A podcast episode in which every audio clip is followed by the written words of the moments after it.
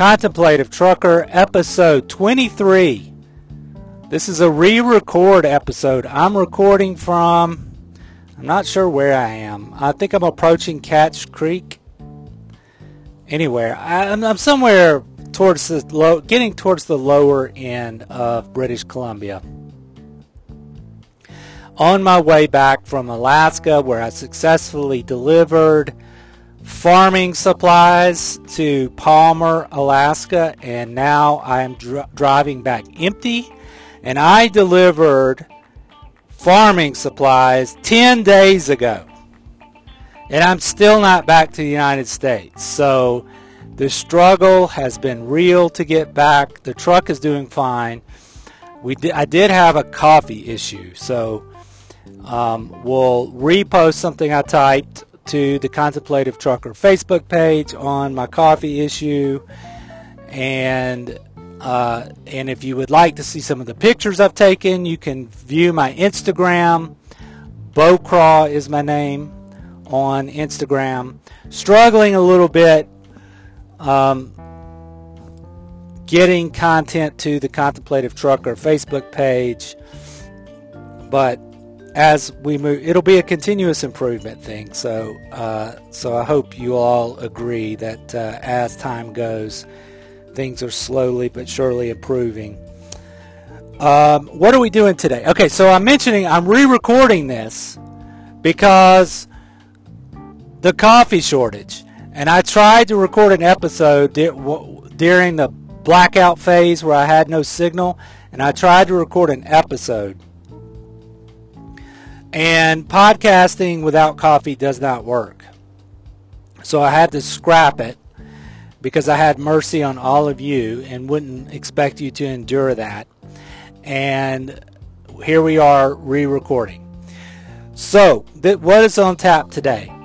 Gonna talk about the economy and recovering from COVID. It's for the United States versus Canada versus Yukon, because it's affecting my business. And so I'm going to kind of give you my personal angle, what I've personally seen on that. I'm going to talk about man purses and going to regale you with a story from my Yellowstone days 30 years ago, mountain climbing. If you're listening on headphones, I suggest you get some Q-tips, because you might want to clean all the testosterone that is going to leak out of your earbuds into, leak out of your headphones into your ears after I regale you with the tale of my manly Herculean adventure strength. So that should be interesting, I hope. Let's see. Let's right off the bat, let's talk about wildlife sightings. What I like to do when I drive to Alaska, keep count of the interesting critters I see. This trip, I saw 20 black bears. 20. I saw 3 grizzly bears and 8 moose. So that's pretty good. Pretty good. I was able to photograph 2 of the 3 grizzly bears, and I could have, if I had time, taking pictures of all 3. I got pictures of 0 black bears. They're just not that, they're just skittish compared to the grizzly bears. And actually, there is a stretch where the black bears are more cooperative with the camera, but in parts of British Columbia towards the coast, the woods are so thick, the vegetation is so lush. It's a rainforest. I mean, it looks like a South American jungle. It's hard to believe. And you see them. They stick their heads above the vegetation, and they look so cute, like you can go pet them. Like it's just a Labrador waiting for you to go pet him. But, buddy, you put that camera at them, and they are gone. So one of these days, I'm going to make it like a mission, even if I literally do have to get a machete and go in and try to get some pictures of these cute brown bears. The cubs are so little. both species of bears. It's interesting to see. The mama, they don't have playpens, and they don't have car seats for their babies. Pretty much the deal is they run around, the kids run around and create trouble. And the mama is a constant nervous wreck and just tries to protect their kids from whatever trouble they get in. That is the reason why when you read about these bear attacks, it's because the mamas are a nervous wreck.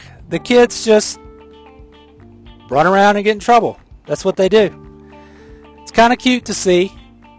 But I mean, if you like the grizzly bear, if you stop the truck too close to a grizzly bear, they do that stand up on their back legs thing, and that's when I'm like, oof, okay, let's give mama some space. Okay, so that's what's on tap today. Let's get after it.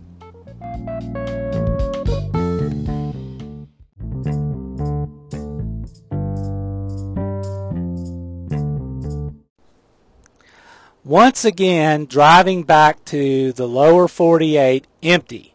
By the way, there's a heat wave going on here. The high where I am is supposed to be 108 degrees Fahrenheit tomorrow or the day after. 108. I am in the Canadian Rockies. Like 90 degrees here is scorching. And it's only June, and they are this heat wave is supposed to hit them with 108 degree temperatures. That is Las Vegas warm. When I left Las Vegas, it was 108 degrees. I'm sure it's warmer than that now, but this is bizarre. Anyway, so glad I'm headed back. I mean, gosh. But that kind of illustrates, it's not normally like this, why I like to come up here. So the American economy, the United States economy, is recovered. It is in an historic recovery. Canada, not really there yet. The Yukon, even further behind that. And so so the solution should be, well, Bo, just don't go up to Canada. But if you've ever camped, which living out of a truck is a lot like camping. And there are some nice trucks that have thermostats and have alternative power units. And my truck is not one of those trucks. And it's like camping. So if you've ever camped, that those nights that are in the 40s and 50s, that's prime camping weather. That's when you sleep good and it's enjoyable. And if you've ever tried camping when it's scorching hot, it's just miserable. I mean, as a kid, I remember camping, and my parents were just like, we got to get these kids out of the house. And it was not necessarily fun to sleep outside with the bugs and the heat. And also, the United States is crazy right now. I don't want to be in the United States. So there's less people. There's more land and less people up here. So I really want to keep coming to Alaska and to Canada. But here I am coming back empty, and this is killing me. I don't mind coming back empty every once in a while. But this is a lot of lost income after I just was financially screwed in Las Vegas. So anyway, this is on my brain. I wanted to talk about it just a little bit.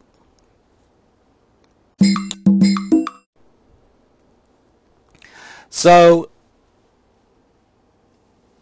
I've been to, during the pandemic, I visited 40-something states. And I've visited at least 4 provinces and the Yukon Territory of Canada. And so I've kind of seen how this has played out. And of course, in all places, it's changed with time. And as public policy has changed, and it's been constant change. But I think my perspectives is worth something, since I have firsthand seen this during a period when a lot of people are sitting still. And I'm not going to dwell on it, but let me just say this. The United States COVID response was a complete and total shit show.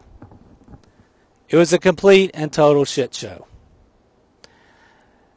Canada, not so much.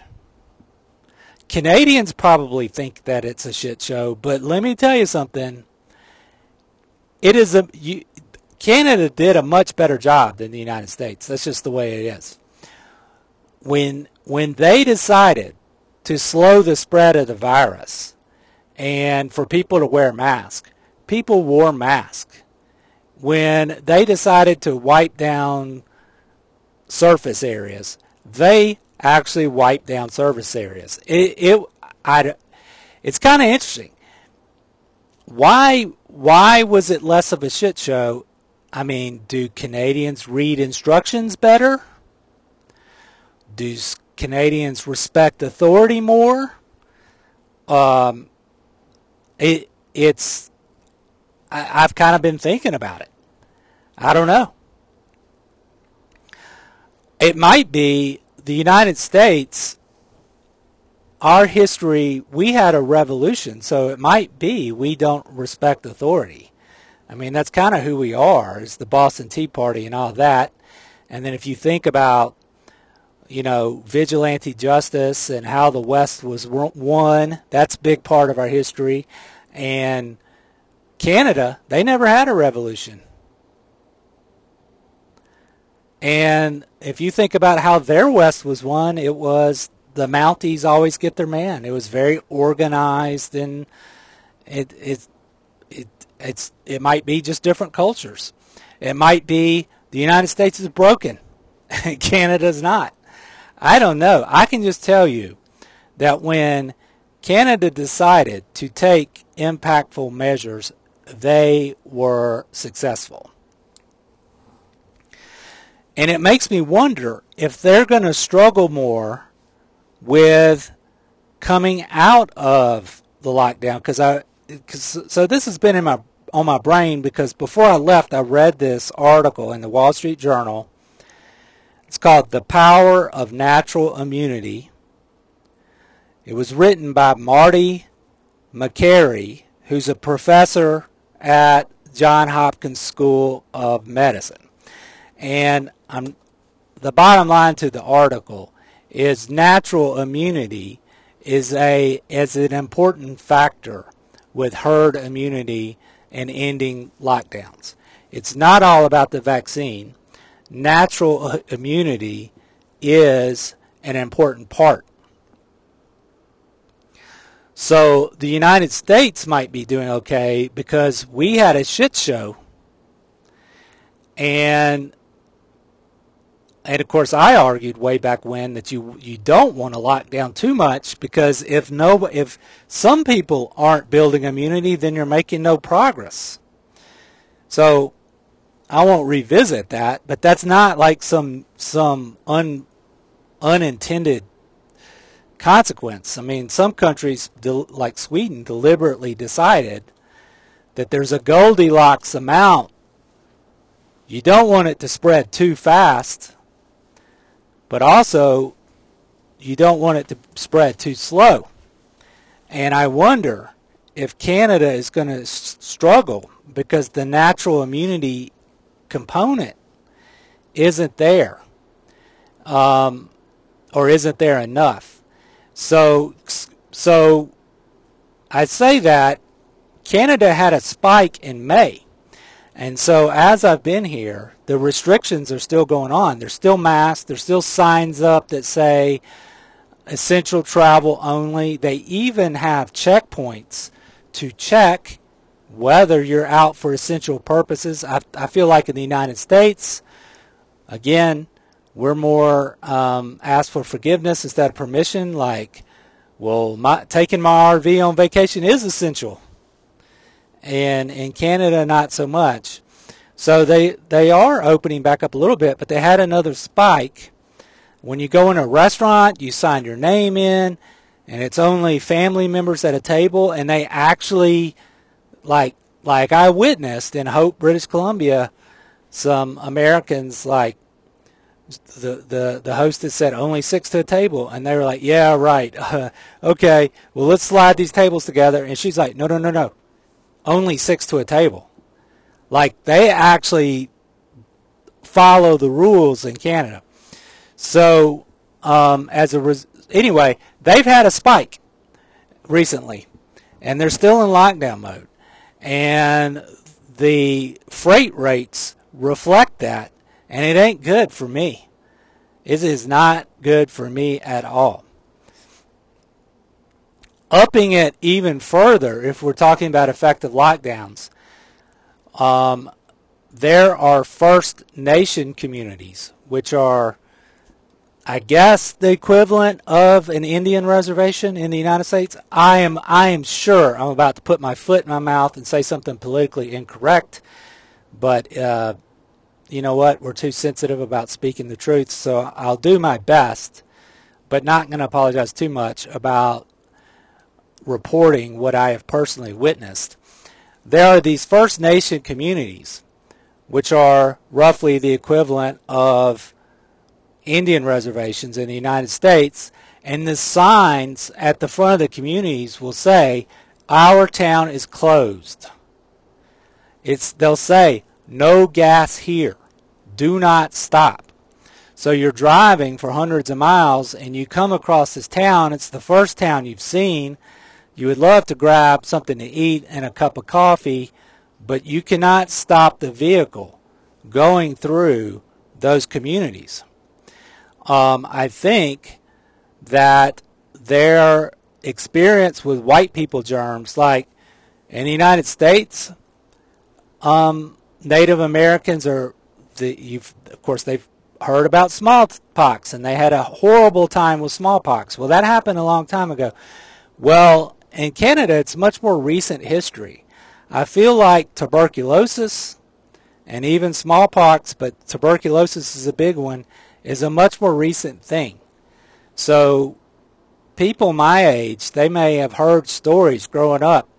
You know, your older brother and your older sister died horrible deaths because of tuberculosis and their white man's germ, essentially. So they did not play. Those communities did not play. When they locked down, they took it to the highest level. And even trumping that is the Yukon Territory, which is a territory maybe 3 or 4 times the size of Wisconsin. It's a huge territory with only 40,000 people. And for the longest time, they only had 14 cases. Because when you traveled through that territory, they checked you. They had you sign a piece of paper that said you will drive straight through, be out of the territory in 24 hours. And even their neighbors in British Columbia were not allowed in the territory. So that would be like if you're in Wisconsin and somebody from Illinois wants to drive up to check on their cabin, there are officers at the border stopping them, saying, nope, too bad, you're not coming in here. And they have been operating under that for 18 months or so. So the Yukon only had 14 cases for the longest time. Now most people are vaccinated. They only have 100 cases. And yet the lockdowns there are worse, and the concern level is worse there than I've seen throughout this whole ordeal. And it kind of makes sense. Like, if you're sitting there watching fear porn for 18 months, and like the United States, we've already been through it. So the anxiety of having to wait and holding your breath, that's already gone. Well, their perspective is just what they've seen on the news, and now it's here. And so it kind of makes sense that they would have a higher level of concern.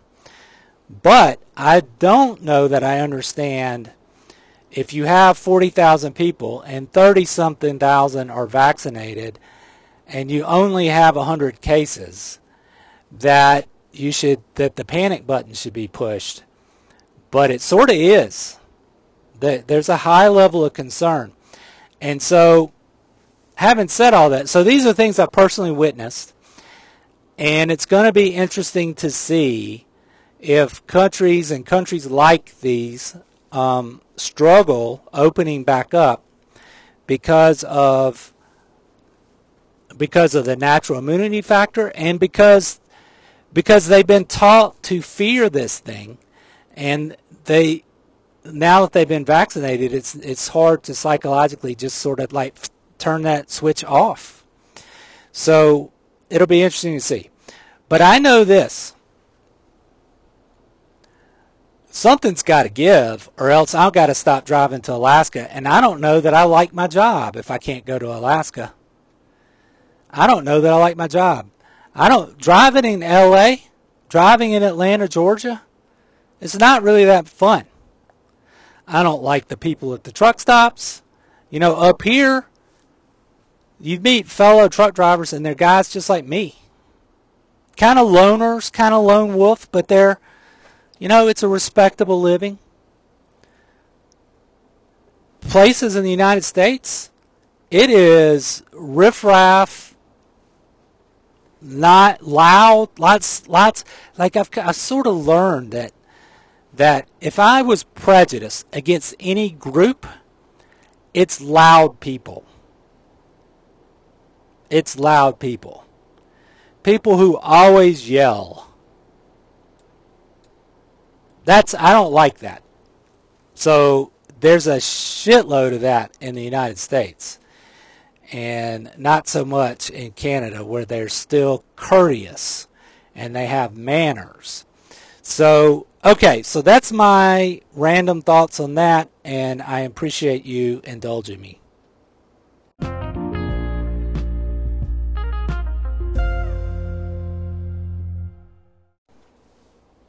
Here's the mountain climbing story. I'm working in Yellowstone during the summer, 90, 91, can't remember exactly the year. I think it's 1991, working in Yellowstone. And there's a peak. I believe it's called Electric Peak. And it's kind of a good one to climb for someone of my skill set. So you don't need ropes and stuff, but it's still kind of extreme. And the deal is they have these designated campsites. This is the way it used to work, at least. You know, my information's 30 years old. Designated campsites, so you can't just go in and set up a tent anywhere. You need, there's only certain places that they have marked, and the deal is there was 3 campsites that you needed one of those 3 to be able to climb the peak. So you would hike in, set up camp, sleep, and the next day you could climb the peak all the way up and then make it back to base camp in one day, which was 20 miles. I mean, 20. So anyone who's hiked 20 miles of vertical stuff is a long, hard day. But still, that was sort of the plan. And these campsites, you can't reserve ahead of time. And they open and close these things based on bears. And all summer we were trying to get to this campsite, one of these 3 specific locations, so that we could climb this peak. Me and Alex Sagato, who I mentioned recently, who I've lost touch with, and there was another guy, I think his name was Fred. That's all I remember about him. So there's 3 of us. Well, me and Alec were doing it, and this other guy kind of tagged along. So what would happen is these campsites would open, And we would think, oh, yeah, we're going to be able to do it. And then they, every time they tried to reopen one, a bear would show up in the campsite and they would have to close it again. So finally, they tried opening it again, and we're like, own it. And so, you know, there's a little bit of concern. Because, you know, every time they've opened this camp before, a bear's been there. And naturally, being 20 years old, whiskey had to be involved. So I'm sure today if I was going, I would not bring an extra ounce of weight for my poor back. But at 20 years old, we were whiskeyed up pretty heavily.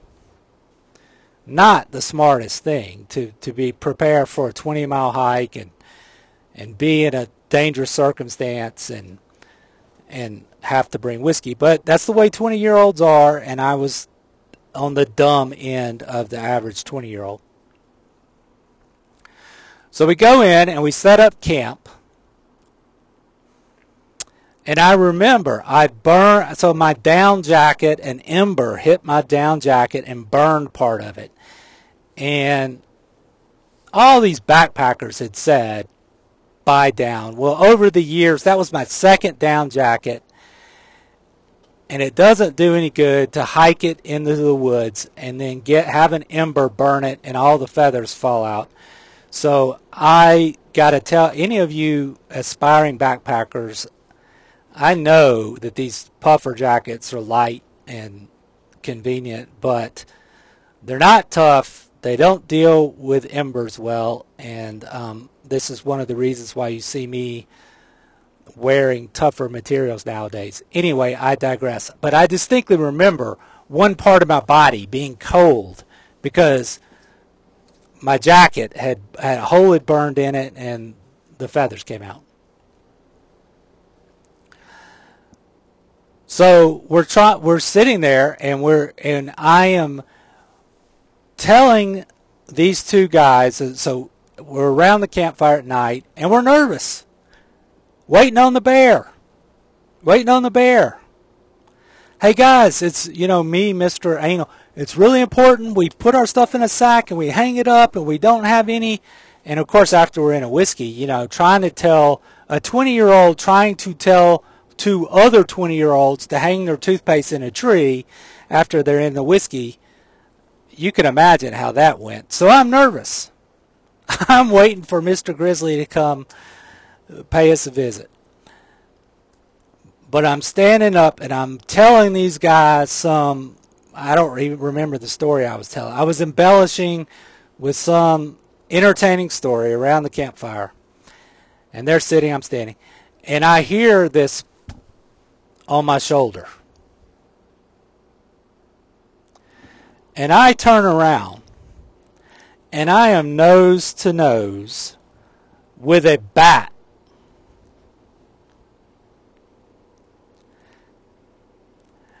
And bats are fucking ugly. You can say whatever you want about them being good creatures and they eat bugs and all that. When you're nose to nose with a bat, those sons of bitches are ugly.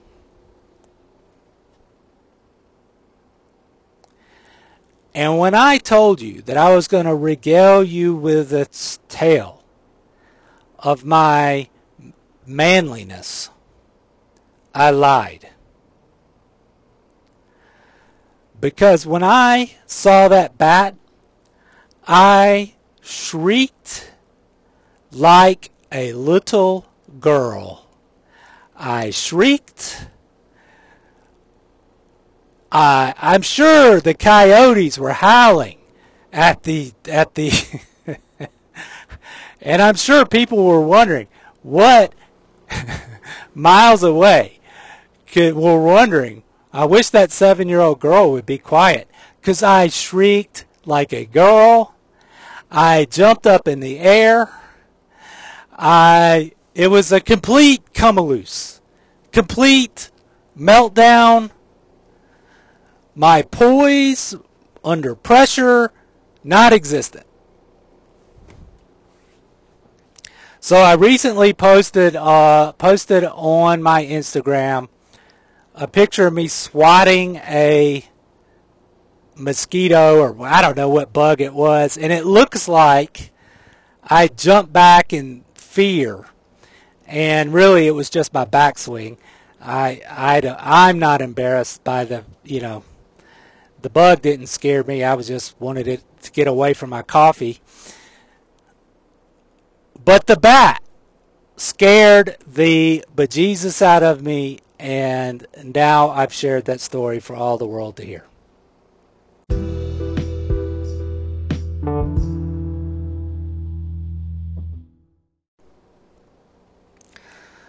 last topic of the day are man purses. I'm in a quandary. So when I was divorced, which I guess we're pushing 10 years now, Facebook, I never can remember the date of my divorce. I mean, but Facebook has, you know, these memories, and the memories that are coming up for 10 years ago, I remember, you know, it kind of prompts memories of what else was going on in my life during that time. So we're getting close to 10 years anyway, of at least of the separation. And my kids were, of course, younger when, obviously 10 years younger, when we divorced. And I remember we would go out and do stuff. And so all my life I'd had a wife. I mean, I was married relatively young. I mean, like, this is the longest I've been my entire life without having a girlfriend. I guess I'm one of those people who's always dated, and it's kind of not all bad, to be honest, but it's kind of interesting. But most of my life I've dated someone. So when we're at the mall, or we're going on a hike, or going to the zoo, whatever the case is, somebody was there with their purse. And mamas with their purse, man, those things are like magic hats. There's room for all kinds of stuff in those purses. So now so everybody in the family hands mama their stuff to carry around in their purse, their accoutrements. And so after my separation, when I started taking the kids to do things myself, I didn't have enough pockets. Here, Dad, hold the Game Boy. Here, Dad, hold the, you know, whatever. And so I was experimenting for years with vests with lots of pockets. And my daughter hated it. The photographer vest, Crocs, digital watch. It's a miracle I ever got a date, I guess. But, I mean, at some point, you got to be practical, and I needed the pockets for all the stuff I was having to carry because nobody was around with a purse. So, the vest thing just that's never stuck. I've tried to use a vest. I've bought multiple vests. I've tried to get some that aren't geeky, and the vest thing has never stuck. And I don't have children, young children anymore, but I have more accessories that I have to carry with me. I have to have reading glasses now, and it's just like, seems like there's always stuff. And so I'm thinking about getting a man purse. I keep thinking about the scene in The Hangover where the guy's talking about his satchel. You're not bringing that satchel. And so he says, well, Indiana Jones had a satchel. So I'm struggling with this. I got a lot of friends. They carry around their man purses. It's called a field bag. And the man purses, I've gotten used to them. They don't look They don't look effeminate. But, I mean, also, you're talking about a guy who, when he swats a bug, apparently looks effeminate. Apparently, I have some more effeminate body language than I ever realized I had before, and I'm sure it would send me into some kind of identity crisis as a younger man. But I'm 50. I don't give a I can deal with that. It is what it is. The man parts, though. So here's my question to the audience: man purse or geek vest? Really, that's the alternative. See, the man purse or the geek vest. There are times, like, I go on these hikes where I need, I just need, like, if I want to bring my camera with me, I mean, it's in a water bottle and sunscreen and bug spray. I either need a geek vest or I need a man purse. That's just the way it is. Wearing the backpack, up here I carry bear spray a lot. Wearing the backpack, it's not practical to take the backpack off to get to it every time you need to apply sunscreen or get your reading glasses out. So looking for... It's just a quandary I'm at, whether I'm going to be one of those guys. Am I going to be one of those guys who walks around with a purse? I know some guys who are tough and big and strong, and they could carry around Louis Vuitton purse, and nobody's going to think anything, or if they think it, they're going to be quiet about it. I'm not one of those guys. I'm not, I don't know that I'm confident enough to get away with it. So feedback on that is appreciated. Y'all be good. Wish me luck surviving the scorcher heat. It's not pleasant. It's not pleasant living out of a truck in scorcher heat. Okay, bye.